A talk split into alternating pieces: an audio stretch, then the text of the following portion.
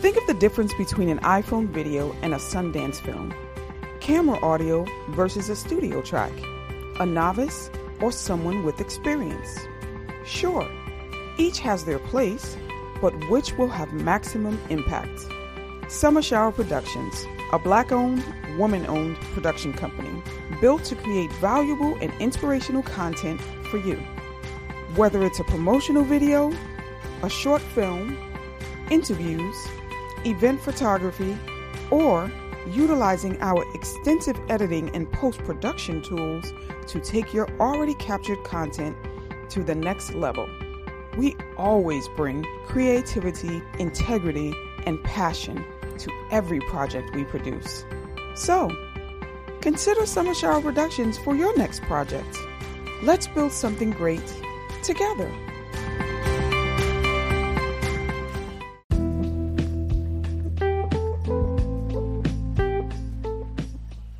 What's going on, folks? It's your boy again, Dr. John Thomas here, back in the building. I just want to remind you that we are doing a special event for Black History Month. We are doing the BMT for BLM, Be More Today for Black Lives Matter. We have joined with the ASALH, the Association for the Study of African American Life and History. Established in 1915, they are the founders of Black History Month. And for the month of February, we're doing a fundraiser run from February 1st to February 28th. Every single day, you can run a 4-mile run with us virtually or in person on February 21st. $10 will go directly towards the ASALH to continue to help them educate us about our history, about our family, and about our culture. You can also donate more if you don't want to do the race at all, or donate more if you are running the race. But from February 1st until the 28th, we'll be doing this fundraiser run for them, running together virtually or in person in Brooklyn on the 21st. See BeMoreToday.com for more details and sign up today. Thank you so much for joining us for Black History Month, and let's continue to be great. Our ancestors are great. Our history is great. Let's continue to share that with the rest of the world. Peace.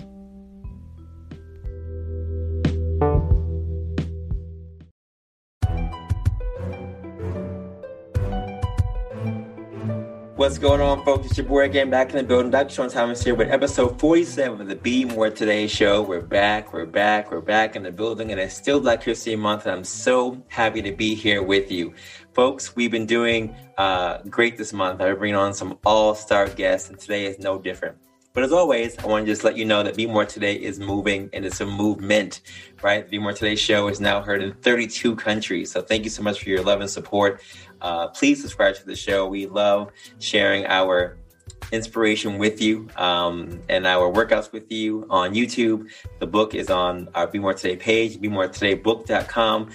So please go out there and follow us. We're still putting up workouts every single week in conjunction with Spartan Sundays. So we're trying to keep y'all moving. That's been our whole goal for Be More Today. So just all we ask that you go on there, like our pages, subscribe to the YouTube page, and just continue to show us love as we continue to give you love on all major platforms. As always, folks, we're still doing this run, the Be More Today, the BMT for BLM run, February 21st. We're trying to raise $1,000 for the ASALH, Association for the Study of African American Life and History. And we've been putting out information about this virtual run that you can do basically anytime between the 1st and the 28th of this month. We're going to meet together on the 21st and gather for this race together. So that's our give back for Black History Month. And if you want to join us in any capacity or you want to run virtually, please go on the site, donate, join us, and continue to keep moving as always. Our quotation for today is very, very simple. And it's by Booker T. Washington. And it says, "Success is to be measured not so much by the position that one has reached in life as by the obstacles which he has overcome while trying to succeed." It's all about the process. And I talk about this in every single show, right? Everything is about the process. We as people of color, as we're a Black-owned business, have been through our own set of challenges. And, it's hard for us to look back and see all the things that we've been through. But we have to do those things to see where we're going. Obstacles make each of us stronger. And I don't know anyone who's been successful automatically without having some kind of obstacle in their way. And if they have been successful, it's usually because they were given that success. They didn't really earn it. And we've seen people be given success and not really have any ground to stand on when times get hard when things really start moving, when the rubber really hits the road, right? They really can't function properly because they haven't been through that grit, that grind, to go through the process, to be ready for when things get hard. As people of color, we've been there. We've done that. We know how it is. So we can take anything because we've already been tried in the fire. And I don't know about you guys this week, but I just hope that you continue to push forward, continue to, as my guest is going to talk about, resist, redeem, reclaim, and renew your life. We have a great heritage. And I use this month to really look at our history and see where we come from and get excited about where we're going, the new administration. Just the future is bright for us as people of color, as people who have been tried in the fire for years on end. And I just look forward to a brighter day. I just recently watched a documentary on Sam Cooke and looking at his life and just seeing how amazing we as people of color have been and continue to be. We can do anything. There's nothing that we cannot do. So whenever you feel like the obstacles are getting in your way, don't look at those things. Don't think about the things that you've been through, but just think about the times you're getting over those things to push forward towards success. That's my charge for you this week and this month as we continue to celebrate Black history. Recognize the legacy that you're a part of. It's a great legacy filled with so many people who have contributed to our history of America and even the world to make it a better place. And you're in that. You're in that. You're a part of that. So be proud. Be proud. And for those of you who want to continue to celebrate Black history with us, we're going to have on more people for the show who will continue to embrace that legacy. And today, my guest is no different. Dr. Jaime Kowlessar is the embodiment of that legacy, empowerment, community. He's that guy. And there are four words, as I said before, Dr. Kowlessar lives by: resist, redeem, reclaim, and renew. And he uses his knowledge, experience, and passion to lead workshops and training sessions at various churches, schools, and businesses on how to develop and implement a sustainable ministry that speaks to the spiritual and social conditions in our world. Dr. Kowlessar has relentlessly pursued community activism and involvement, challenging the church to heed the call of Christ to be relevant and present in the lives of those in need. As a native New Yorker and a transplant to the South, Jaime Kowlessar has seen and experienced a range of injustices and believes it is the call of God's church to be his hands and feet in the earth to make the crooked paths straight. Being a voice for the communities he serves has compelled him to become a student of people and the scriptures.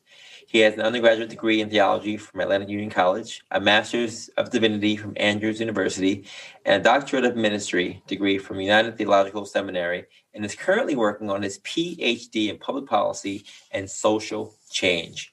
Dr. Kowlessar serves as the senior pastor of Dallas City Temple, a congregation that gathers at the doorstep of injustice in the heart of Southern Dallas. As pastor, he leads in the effort to fight inequality by joining with community and local church leaders to implement strategies that improve the economic, educational, and spiritual conditions in the Cedar Crest community. He works with the Clergy Table for Faith in Texas, which leads and appoints a diverse band of clergy, Catholics, Muslims, Jews, and Christians, to fight against injustice. His thoughts can be read as an op-ed writer for the Dallas Morning News and a frequent contributor to books and publications on race, equality, and social justice. He's also the author of Just Us, or Just Us, sermons and reflections on the life, liberty, and pursuit of happiness, and How to Put the Neighbor Back in the Hood. Dr. Kowlessar has been married to the love of his life, Carlene, since 2008. Together, they have two daughters, Caitlin and Amber. Ladies and gentlemen, boys and girls, pets included, please welcome to the stage my brother, my NYC friend, now in Dallas, Texas, Dr. Jaime Kowlessar. Dr. Jaime Kowlessar, what is going on? Hey, man, I'm good, man. I'm glad to be above ground and just living life, man. I'm cool. Thank you so much. I appreciate you taking the time out. I know you're busy. I thought I was busy, but you, sir, are busy. And I just wanted to say thank you for joining me on Be More Today show, episode 47. Wow. And, you know, you and I, we have an interesting relationship. I've seen you for years in various places. You know, back when you were in New York, you were here with us. Clearly, I saw you at various churches and camp meetings and what have you. You've seen us perform, or me perform when I used to dance back in the day. Yep. And then I know you moved. And, you know, I've been following you in your journey, and you've been doing a lot of great work down in Texas. So I just want to applaud you. And I had to have you on the show, Black History Month. You're one of the people who I look to as someone who is putting in the work and really living behind what they talk about. So thank you so much for being on the show today. I really appreciate it. Man, thank you for having me, man. I appreciate it. Yeah, I remember we had like a brief meeting when it came to like Youth Federation. Remember meeting at the conference office and then seeing you at Kingsborough and various places. Yeah, man. It's good stuff. Good stuff to see where you are now, man. I'm following you too and enjoying all the stuff that you're doing. I appreciate it. So let's get into it, Doc. I know you're busy, but I want to just do a little quick quarantine check-in like I do for everybody. I just want to know how you and your family are doing during this crazy year of 2020. And now that we're in 2021, how are you? How's the family? And how is life? Man, the family is doing great. You know, I always say my kids are doing better than me. They get 8 hours of sleep, 3 meals a day. They're healthy. My wife is healthy. So, and then also not just physically, but mentally, you know, we're healthy and we're doing great. I just, you know, I love the, I hate the fact of what COVID is doing to, you know, to people and to families, but I just love being able to be with my family and appreciate them and enjoy them. So yeah, we've been good. We've been good. Good. I'm glad to hear that. So listen, your bio is insane. There's just so many things that are happening, and you're a pastor, but you're just so much more than that. And I kind of want to talk about that, but I want to start off first talking about your hashtag on Instagram, the new Negro. Yeah. Why? What? Who? Where? Talk to me about the new Negro. Why is that your hashtag for social media? So all right. So I'm not the creator of that moniker, right? So I was taking this class called, I'm trying to remember the name of the class. I think it was called Pragmatism and Social Justice or something like that. But I know it had pragmatism in them. And I was introduced to this author named Alan Locke. And Alan Locke is a contemporary of Du Bois during the whole Harlem Renaissance. Apparently, he doesn't get as much you know, popularity as the Du Bois, the Langston Hughes, all those others. But he was a great philosopher, and he coined this term, the new Negro, right? Like redefining what it means to be Black, what it means to be Black in America. And I just gravitated to that, like, yo, that's so dope. So that's why, like, I use that, you know, that tagline or that title on my Instagram or whatever I do, because I do feel like every day I'm redefining what it means to be Black, or, you know, and then, or just in my own definition of what Blackness is, not what the media or society has told us about ourselves. But yeah, this is it. So that's where I got it from. And I just gravitated to it. Yeah. No, I've definitely heard it before, and I saw it on your page. I said, you know what? Yes, I remember. I've seen this in multiple areas, people posting this and coining this phrase. But I do think it is very poignant, especially during this time where we're redefining who we look like, you know, what we look like, who we are as people of color, as men of color. You know, even you and I together, you know, two doctors on a chat. You know, when people think about doctors, we're not the first people that come to mind in terms of color, in terms of status, those kind of things. So it is new. It is new. And I think it defines who we as a people are going to be in the future. And I think it's great. I think it's amazing. I think it's amazing on so many levels. Yeah. And I know you also have that, man. I've been doing a lot of research on you and looking at your websites and all the work you've been doing in the community. This tagline, resist, redeem, reclaim, and renew. Right, which is powerful on so many levels. And I know it could probably be a sermon by itself, but what is this theme that you embody right now with the 4 R's? Resist. Yeah. Thank you for that question. So with those 4 R's, and I'll just unpack them, resist, right? And I get that from just my biblical training and my community training too, to resist the empire, I would say, but to resist the passions or the allure that this world has to offer, right? And, you know, as believers in God, you know, God is countercultural to our society. So we have to resist the temptation. That's the word, the temptation to be like the world, right? So we resist And as we resist that temptation, we're called to redeem others. Like, we're called to bring people out of whatever pit they may be in, whatever dark hole they may be in, whatever situation they may be in. And so as we redeem them from that, we reclaim them to all our lost brothers and sisters who have been victimized by, society, by bad public policy, just by sin and deprivation. We reclaim them. We let them know we love them and that we are with them on this journey. And then after that, we renew them, right? We renew them so that they become new people, better people, and not just renewing them so that they become better selfish people. We renew them in a sense where they become better people to help others as well. So they repeat the cycle, right? So after we redeem, we reclaim, and resist, redeem, reclaim, and renew, we want them to go and do that for others as well, so that the cycle continues and that we don't become selfish people. So yeah, I've just been living by those 4 R's, and trying to make that a part of my nonprofit as well, and to continue doing that work. That's great. Talk to me about your nonprofit, Zach, so people know what we're talking about. Yeah, started a nonprofit last year called Raise Your Voice. Still trying to get it up and moving in the way I would like to, but the basis of the nonprofit is using art to reclaim our narratives, right? And so whether encouraging young people, whether it's to do poetry, rap, sing, dance, cook, whatever forms of art that they use, and use that to tell their stories. I think, the thing about art is so interesting that everybody is born an artist, right? When the moment you come out from a child, you are an artist. But as you get older, the trouble is staying one, because most people will talk you out of doing art. And it's interesting, right? They'll say, don't do art, but then we'll go on Instagram, or we'll go watch TV or watch sports, which is all art, the way things are done. So I don't want art to die. I want art to live, and I want art to be used to inspire others. So yeah, that's the basis of it, trying to get young people and get into schools and develop social justice curriculums using art and poetry and whatever it is that you feel best that you can do. I love it. And now, is that just based in Texas, or? Yeah, it's based in Texas right now, but I want to expand it to bring it to New York, to travel, even to go overseas, and just use it there.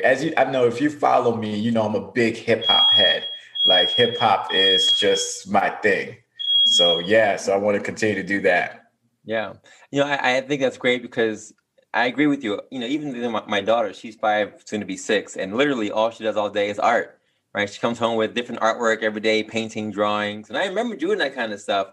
But at some point in time in our development, whether it's the school system or what have you, that gets pushed to the wayside. And more attention is based on, sciences and the maths and the reading, as opposed to the art class, which literally probably is seen as one of the lower classes in our curriculum when we get into like high school and college and whatnot, even in terms of credits. So it's funny how you use and how we use art now therapeutically to bring people together. I know I've used it in my own experiences to really express personal opinions and personal anguish, not so much dealing with church stuff, but more just like dealing with race and, what it's like being a Black man in America, and not really knowing how to put that in terms where I'm not going to be seen as an angry Black person or a Black man, but using the arts in terms of African dance and whatever else to really express my feelings and connect with my cultures. So I'm all about that. I do think that gets lost. And even when you start to cut curriculums, they start to cut those things based on funding. Those things are really the things that are cut first. So I think it's a great thing that you're doing, especially in Texas. Yeah, you're right, man. It's the first department that gets cut, and it's so interesting because even the laptop we use, if you use an Apple or whatever, Chrome, Samsung, it's art, right? It's somebody designed that. But it's so crazy that struggling is always synonymous with art, right? You become a struggling artist, right? Yeah. I really want to change that narrative. And one of the things, and I forgot to mention this, that helped me discover that was the Black Arts Movement. That during the civil rights, the story of freedom and equality it was helped push through the Black Arts Movement, through theater and through singing, and some great, you know, Nina Simone came out of the Black Arts Movement, County Cullen, and all these wonderful jazz artists, and all these wonderful things came out of that. So I want to see that continue, that legacy continue to live. Yeah. I just watched a documentary on Sam Cooke actually this morning, believe it or not. Yes. And it's crazy just thinking about how revolutionary we as people of color have been when it comes to the arts. I mean, literally so much has come, even like you said, arts in terms of what we do on a computer. I was looking at this documentary with Sam Cooke and Muhammad Ali, and how together they were friends, and they hit the spectrum from both levels, right? He was hitting it from the sports level in terms of artistic movement. Sam was hitting it from the musical aspects, and together they just had a whole bunch of people who literally pushed this civil rights movement and the movement towards redefining, right, Black people, the new Negro, right? That's kind of how our party started, using that same concept to say, you know, we're more than just people who can on a plantation. We're smart. We're funny. We can sing. We can do all these different things respectfully and eloquently. And his whole life, I mean, just he was shot, and it was a mishap shooting. But his whole life was just, he was basically like the modern day Quincy Jones. He was like before Quincy Jones was, we had Sam Cooke. So just looking at how we've become as a people, using art, I think is an amazing way to progress change and to push change. So keep doing what you're doing. I think it's fantastic. Absolutely. Absolutely. Yeah. Now, do you incorporate any of that with your church? I know you're the pastor for Dallas Temple. And, you know, in our churches, as you know, sometimes artistic things are not always well received. And I say that personally because growing up, you know, depending on what denomination you're from, some churches are very, very open to using the arts to do certain things. And some are very fearful for whatever reason, of incorporating artistic anything, art movements, sounds, etc., anything that relates to either African history roots or otherwise into the church realm. What's your experience now working at Dallas Temple, or working just in Dallas, period? And are you incorporating any of these artistic movements and outreaches to your congregation down there? Yeah, great question. So I would say recently I have, in the 8 years that I've been there, no, but you know, maybe I have, and now you're forcing me to identify it, but I would say this, that I'm always including, lyrics in all of my sermons, right? And bridging the gap to showing how, hey, look how this song speaks to what's going on, right? Matter of fact, what's going on, Marvin Gaye, right? I just preached a sermon called What's Going On. I had another one called Makes Me Want to Holler. It's interesting how the members of the church gravitate to that, seeing how I can bridge both worlds. In the recent years, I'd say last year, I was able to do a program called Church in the Wild, and kind of use a subtitle of Praise and Protest, where we gathered, myself and another gentleman named Edwin Robinson helped me put this together. We gathered some local artists together, and we allowed them to use songs that they've written and poetry that they've done to in a rally in front of City Hall to talk about some of the demands that they want to see manifested through city council, right? So that's defund the police and things like that. So yes, I have shut down Sabbath service. Even though we were in a pandemic, we didn't do our usual streaming, and we told everybody to come out downtown to City Hall, and we're going to make our faith visible, right? Not just be inside of our houses, but we'll come out, mask up. And it was beautiful to see so many people who were enjoying listening to the art. And then we were still able to communicate why we're here and what the bigger picture is. I want to continue to start to do more things like that and to incorporate more of it. But yeah, that was like the first program that I've hosted with Raise Your Voice and using art and artists. And another thing too, why I was glad to do that was that the artists all did not come from the congregation. They were from the community, some from the church and some from the community. And it was a great marriage. Yeah, I love that stuff. I love the combination of community and church together. And I love seeing arts. You know, I've done, for Black History Month for the last 8 or so years, I've always put on a program, and it always had some kind of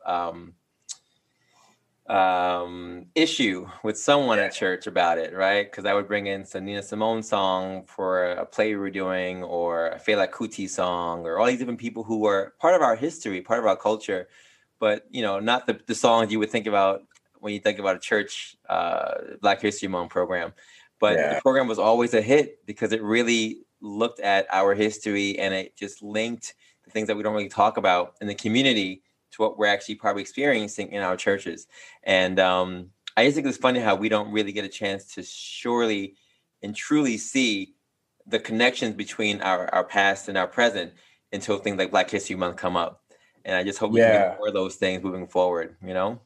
Yeah, I agree. And that's one of my pet peeves about the church. You know, in our church, we share the same denomination, is how instrumental they have been in divorcing us from our history. And not only divorcing us from it, is that whenever someone like you brings dance or art into the church, we're the first ones to reject it and deny it, you know? And then, but if you were to play a Beethoven classical piece, or you know, or something that's not akin to Black people, it's almost sometimes weird welcomed, right? And then applauded, like, oh, that's wonderful.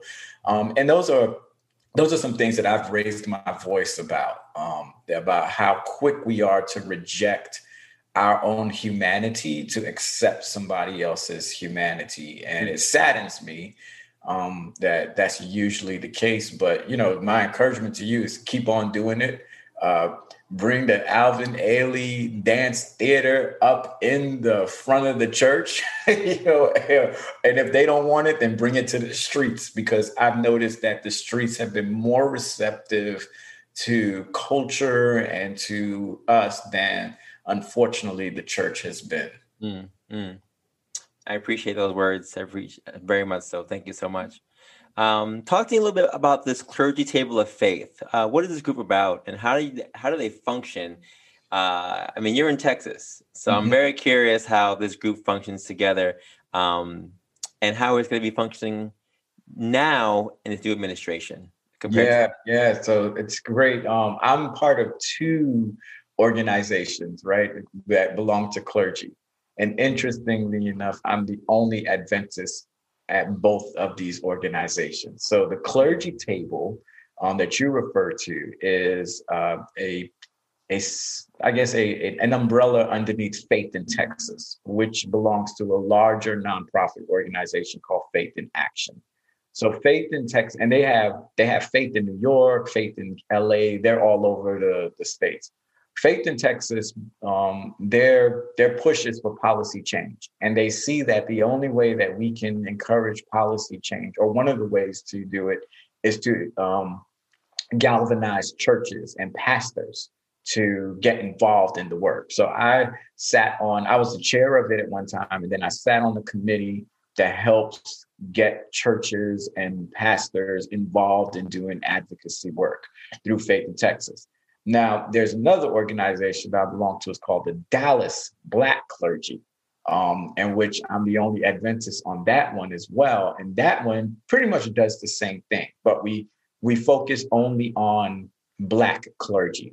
Faith in Texas is multi-ethnic, you know, multi-race, Black, white, and also multi-faith, rabbis, you know, anybody under the Abrahamic, that believes in the Abrahamic tradition.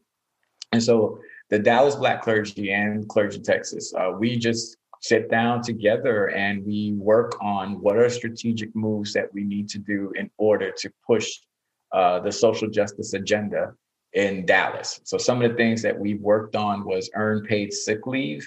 You know, if you called in sick, Dallas employers just didn't pay you, you know, and we said that that's unjust. So we were able to get that passed. We were able to get the Citizens Police Review Board funding for that passed. And we're working on affordable housing at the moment. So, yeah, that's some of the work that I do outside of the church that I find fulfillment and enjoyment, just being able to put my faith into practice and to help people that necessarily will never come to my church. But as long as I know that they can live life more abundantly, I'm Gucci. That's why I love you, Jaime. And, you know, when I first met you, we connected on various levels, but I always had a sense that you were someone who lived what you said. Mm-hmm. And it wasn't just like lip service. It wasn't just you, you know, just putting on a show. Like, you really lived what you said. And it was genuine. You know, there's some people, and it's not just about pastors in general, but it's about anyone who's in any profession, right? Doctor, lawyer, teacher, what have you. You can kind of see through people sometimes. And everything that you talk about, you do. Everything that you preach about, I see you putting that into your community work down there, your family work. I mean, I've seen you and your wife have their own little podcast thing going on. You're connecting with your spouse on that level as well. So you're just hitting on so many levels. And I'm just really impressed by that. In addition to that, I know you have two books that you wrote, and I wanted you just to share with the viewers what these two books are about. Yeah. So thank you. I wrote "Don't Leave the Neighbor Out of the Hood." So it's kind of like putting the word neighbor back in the hood. And that's my dissertation, my doctorate in ministry. And that book is basically a manual that I've done at City Temple, and that I would like to share with other pastors. And so I walk individuals through why we don't have social justice ministries, why we need social justice ministries, and how to do a social justice ministry. So I go through I use two biblical examples. One, Nehemiah, for those churches that most of us go to where we commute into the neighborhood and we actually are not living there. And I show how Nehemiah did not live in Jerusalem where the walls were destroyed, but yet still he felt like he had to go do a work there to rebuild it. And then the other example is Jesus, who was from the hood, Nazareth, and the Bible says that he goes into the temple. So he's somebody who lives there, but still does constructive work in his opening message to, you know, set the captives free and to restore sight to the blind, social justice work. So I use those two examples to prove my thesis, and that this is why we need it, this is how we do it, and this is why you should do it. So that's the first book. The other book is more of a devotional. It's called Justice or Just Us. And those are just various sermons that I've preached on social justice issues. It has discussion questions at the end of each chapter and a prayer at the end of a discussion questions and a prayer at the end of each chapter. So you can use it in a small group setting. You can use it as a devotional, however you want to use it. And so I just put those two out, but I am working on something else, something bigger, as I'm doing my PhD right now. And I'm hoping maybe within the next 5 years that I can present that to the world, and then it can be a contribution. That's great. No, I'm a new author myself, but you have great.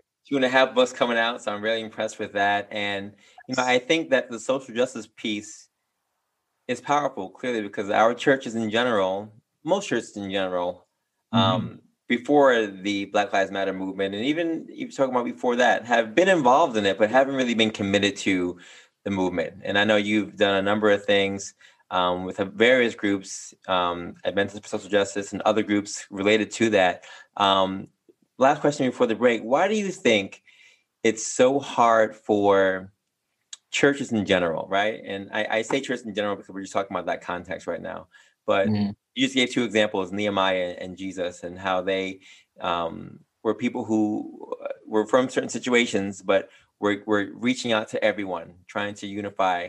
Why is it so hard for Christians, or us as people, believers, etc., to want to be involved in social justice? Why is it so hard for us to have the conversation in our churches, that are supposed to be, again, founded on the premise of love and giving and being a shelter for those who need sheltering, for the homeless, and, you know, all these different things that we talk about every single day and preach about and read about and have our devotions about. But when it comes to practice, you know, the numbers are few and the fight or the resistance is heavy. Why is that, do you think, when it comes to most churches in general?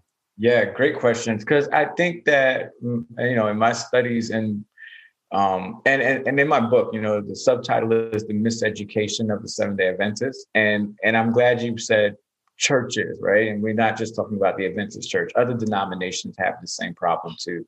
I think it goes back to just having a Eurocentric theology of who God is and what God cares about. That one of the things that I've discovered is that we tend to separate our theology from our humanity. And what I mean by that is, or even Jesus, right? We separate what Jesus came to do from his actual sociology or his anthropology, in the sense that we don't look at the fact that he was homeless. We don't look at the fact that he was poor. We don't look at the fact that he lived under Roman oppression. And a lot of things that he did was counter to that oppression, you know, healing people on the Sabbath. And they said, even Pharisaic oppression, right?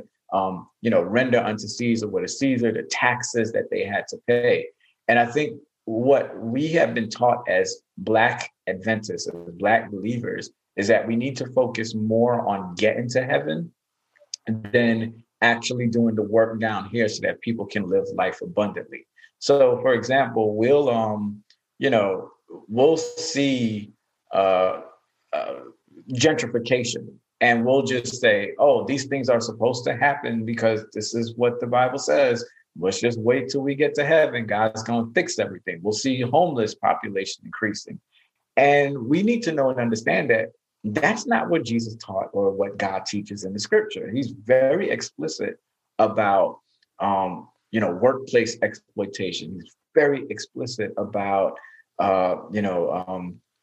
seeking the rights of the poor, defending the fatherless, defending the orphans, defending the widows. God is very explicit about justice. And I'll close on this statement, because I was sharing this yesterday, that when we read Matthew 24, we always read about, when the disciples say, how will we know when the end will come? And Jesus starts off by saying, famines and pestilences and wars and rumors of wars and things like that. And then we don't read further down. He says, naked and you did not clothe me, hungry you didn't feed me, I was sick and you didn't. And it's interesting that we don't include that in our last day events message, right? Mm-hmm. We just look at the wars and the rumors of wars. And you and I know that if we're ever doing public speaking or we're preaching, that we always save our most important point as the last point. And Jesus' last point was, you didn't do this for the least of these. You didn't do it to me. And then he says, depart from me, I know thee not. In other words, there's a lake of fire for you. So regardless of all the wars and rumors of wars and all that stuff that we hear and that we think about, Jesus' most important point was, you need to be doing service to those that are marginalized. And it boggles me that in our fundamental beliefs, that there is no fundamental belief about justice. There's no fundamental belief about equality or equity, but it's all about do's and don'ts. I mean, don'ts, but not about the doing the work of social justice. So I think it's our warped theology that we got from Eurocentrism. That's powerful. And, I just wanted to add, my wife's a criminal defense attorney. And whenever we talk, when I first met her, she was so curious that so many people that she met in the church were prosecutorial in their mindset, right? They were very much like, well, this person did that, they're a criminal. They're this, they're that, they're bad, they're this, bad people. And just the verbiage that they used was all just prosecutorial in nature. And she said, wow, it's so interesting that a group of people who believe in this concept of Christ, so this person who did all these things, was the forgiver of all these sins, was the one who brought people together and was so forgiving, the one that we're supposed to be like as well. But when it comes to looking at someone who does something wrong, or someone who gets arrested for something, or someone who's prosecuted for something, our initial response is, they're bad, they're criminal, those people. And even her criminal defense work, people always questioned her and said, how could you defend someone who does this and does that? And she responded, well, I'm new to this Christian thing, but isn't that what Jesus did? Isn't that what Christ did? Isn't that the whole point of Christianity? So it's just funny how we use those same things when we want to use them for our benefit, but not when we don't want to hear it when it comes to things that we think are a threat to us. Yeah, great point. And let's not deny the fact that, at the trial of Jesus Christ, a lot of us would have been on the side that says crucify him, because that's how we think. He's a criminal. He's a bad person. We would not like Jesus very much. And well, number one, he wouldn't come to our churches. I believe that. And you look at the Bible, every time he went to the church, they try to kill him. And I think that he would come in with such a counter-revolutionary message. We would be like, nah, this brother got to go. He needs to leave. He's just messing things up. And you see where Jesus hung out. He spent most of his time outside of the temple than inside. Yep. And we need to analyze that. We need to focus on that. And we need to really think about how do we think about what are the false narratives we bought into about the poor, about those that are marginalized. And, you know, a lot of things that we've been taught is that they want to be poor or they committed crime because they're just bad people. Well, sometimes you can't judge a person's choices if you don't look at their options. Right. And a person's options will push them to do certain things just for survival. Right. Very true. Very true. Have you ever felt like God forgot about you, turned his back on you, stopped picking up his phone?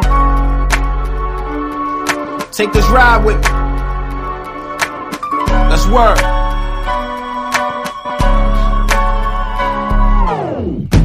I almost lost my life to depression, and my spiritual man became restless. I started eating what I was rejecting, fighting with God like Jacob when he was wrestling.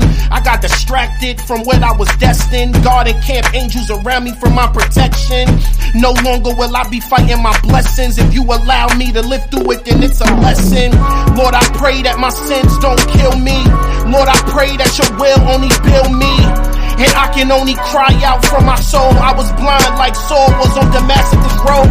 Take the scales off my eyes so I can see. Lemon Jeff, Ray Charles, Stevie. My build-ups is never 100 stories. Unless I'm reaching for your glories. Facts. As I kneel on one knee, I just want to be who you call me to be. Cause you ain't bring me this far to leave me.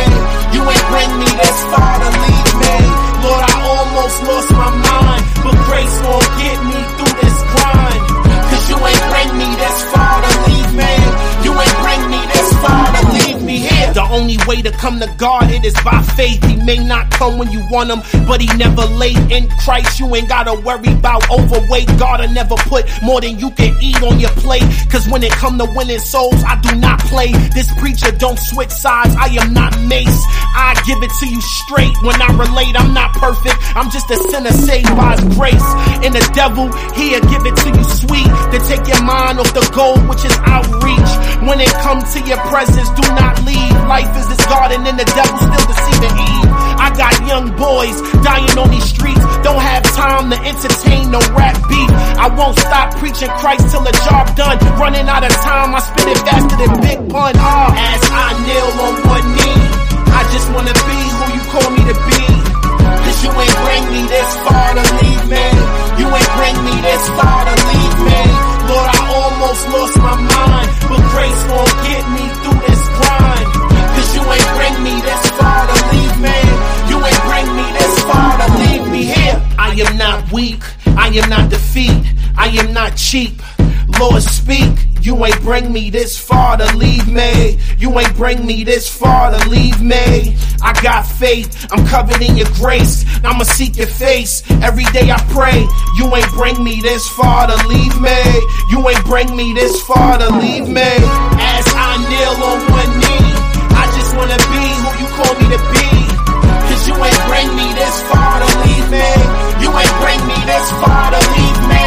Lord, I almost lost my mind, but grace gon' get me through this grind. Cause you ain't bring me this far to leave me. You ain't bring me this far to leave me. As I kneel on one knee, I just wanna be who you call me to be. Cause you ain't bring me this far to leave me. You ain't bring me this far to leave me. Lord, I almost lost my mind, but grace gon' get me through my grind. Cause you ain't bring me this far to leave me. You ain't bring me this far to leave me. If you're just joining us, folks, episode 47, I'm here with Dr. Jaime Kowlessar, senior pastor of Dallas City Temple, author of 2 books, runner of the nonprofit Raise Your Voice, and he is repping New York, but also Dallas right now. And Jaime, I got some quick fire questions for you before I let you go. I know you're married. I know you're a father of two, and you live in Texas, and which is not New York at all, but it's home. How do you feel about the new administration, and what do you tell your daughters, as a father of two daughters, about what they're seeing or what you're seeing happening in America right now? Yeah, so I feel good. I feel great about the new administration. I'm not putting all my hope in it. I still think that the fight is in the streets on the local level. But, you know, just to say that I told my daughters this, that on election day, when Biden won, I said that evil never prevails, that you can't say bad things about people. You can't treat people unfairly and expect to win and expect to always stay on the top, that righteousness and justice and love and mercy always prevails, and that the way you treat people will determine and dictate how far you will go in life. So that was a great life lesson for my daughters that I was able to explain to them. Yeah, I did the same for my daughter. I mean, my daughter's only 5, going to be 6 soon. But when Joe Biden won, she said, Daddy, the good guy won. I said, yeah, that's right. The good guy did win. Joe Biden fans. And, you know, I'm proud because, you know, Kamala is, you know, American, half South Asian, just like my daughter is. So it's big for me and for her to see someone who looks like her on TV, because all she talks about, even at a young age, is, you know, Daddy, your skin color is darker than mine. And Mommy's skin color is different than yours. And I'm like, yes, you're right. But it's all beautiful. It's all beautiful. Yeah. So for her to see that, it just makes you really feel good inside. Yeah. And I'm so glad you brought Kamala. Now, please forgive me for not bringing her up. But my daughter, my oldest one, she just started doing so much research on Kamala. She's so enthralled by her. She's like typing in like where's she from, and also that was just empowering in itself to see on her own that she wants to know more about our first Black Vice President of the United States. So absolutely. Yeah, no, it's big time. It's big time. Yeah. If you could change the world, sir, in one way to make it a better place, what's one thing that you would do? I would hope that I can eradicate poverty. Mm-hmm. And, you know, that's a big, big feat, but I think that it can be done. If I were to and how I would do that is by reaching one person. And, you know, I think I would work towards telling people not to be so transactional in developing relationships, right? Like, we build relationships so that we can help people, not so that we can extract or take something from them. So by each one reaching one and teaching that, and hopefully we can see a better society. Yeah, I like that. I like that a lot. So, Jaime, as you know, Be More Today is my thing. It's my brand. It's our book. It's what we're trying to do for this year. And I've been asking everybody on the show what they think the phrase Be More Today means to them. You are number 47 on that list. So, Dr. Kowlessar, when you hear the phrase Be More Today, what does the phrase Be More Today mean to you? Yeah, Be More Today, man. Thank you for that. That's so inspiring. I think for me, when I hear that phrase, be more today, it simply means, how do I improve on who I was yesterday? How do I push the envelope to encourage others that they can be more? Like, I believe my purpose in life, and I believe everybody's purpose in life, is to inspire others to be better, to be more. And so when I think about that, I think about how do I build on what I've already done, and how do I bring others to the top with me, or bring others to the table with me? And so that just encourages me to be more, be better, be wiser, be stronger, and not for myself, but how I can use my privileges to help those that are not as privileged. What's one thing you want to start doing in this new year, 2021? I want to start dedicating my complete life to advocacy, and to working with the least of these, to working with the marginalized and the poor, and to helping them see life the way that it should be for them. Mm-hmm.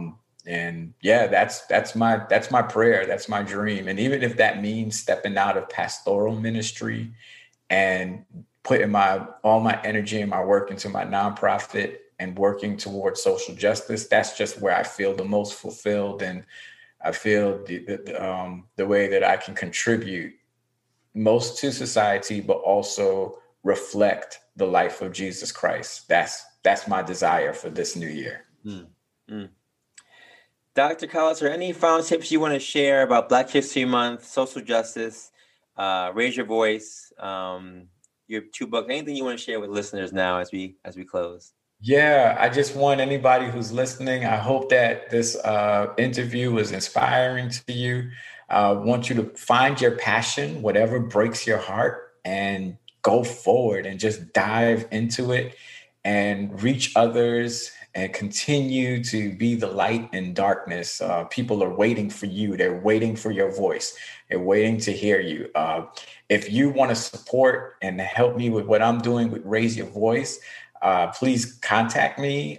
You can get my information from Sean, or you can go to my website and you can see it there and you can pull it up. But, we accept the tax-free donations and suggestions. I think that's also valuable as well. And I just want to see us continue to keep thriving and surviving and reaching to the top. Keep wearing your mask and stay safe, socially distanced, and we'll get through this pandemic. But we got to do it together, all on one accord, and just continue to be you. And as the show, be more. Mm-hmm. Well said, folks. Where can they follow you? Where can they follow you on social media or otherwise? Yeah, so definitely you can find me on Instagram at Jaime_Kowlessar. So that's Jaime_KOWLESSAR.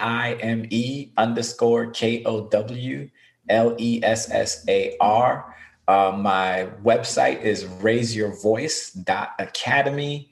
The church I pastor is DallasCityTemple.org. You can find us on Facebook. And and you can find me on Facebook too. So those are usually the avenues that you can get through to me. And you can find me if you look hard enough. You don't have to look hard; you'll find me. I'm somewhere. Dr. Kowlessar, thank you so much for joining us today. Episode 47 is in the books, and I appreciate you and all your time today. Thank you so much for joining me for this show. Thank you for having me. Thank you for having me. You got a great thing going on. Keep it up. I appreciate that, sir. And just in closing, I want to remind everybody about our quotation from today. The beginning quote is from Booker T. Washington, saying, "Success is to be measured not so much by the position that one has reached in life as by the obstacles which he has overcome while trying to succeed." Mm. Listen, we have to get through our obstacles together. So keep pushing, like Jaime said, and let's continue to help each other to move forward. All right. That's going to be our charge for this month, Black History Month. And as always, folks, continue to follow us to Be More Today. Our website is up as always, and for our book, our music, our podcast information. If you want to send us information or questions about the show, BeMoreToday@gmail.com. That's BeMore2Day@gmail.com. You can always check out the Words for Life podcast every single Wednesday, as always. Folks, happy Black History Month. Have a great day. Have a great night. Have a great life, and continue. Take your steps to greatness to be the best version of you. Jaime and I both say peace.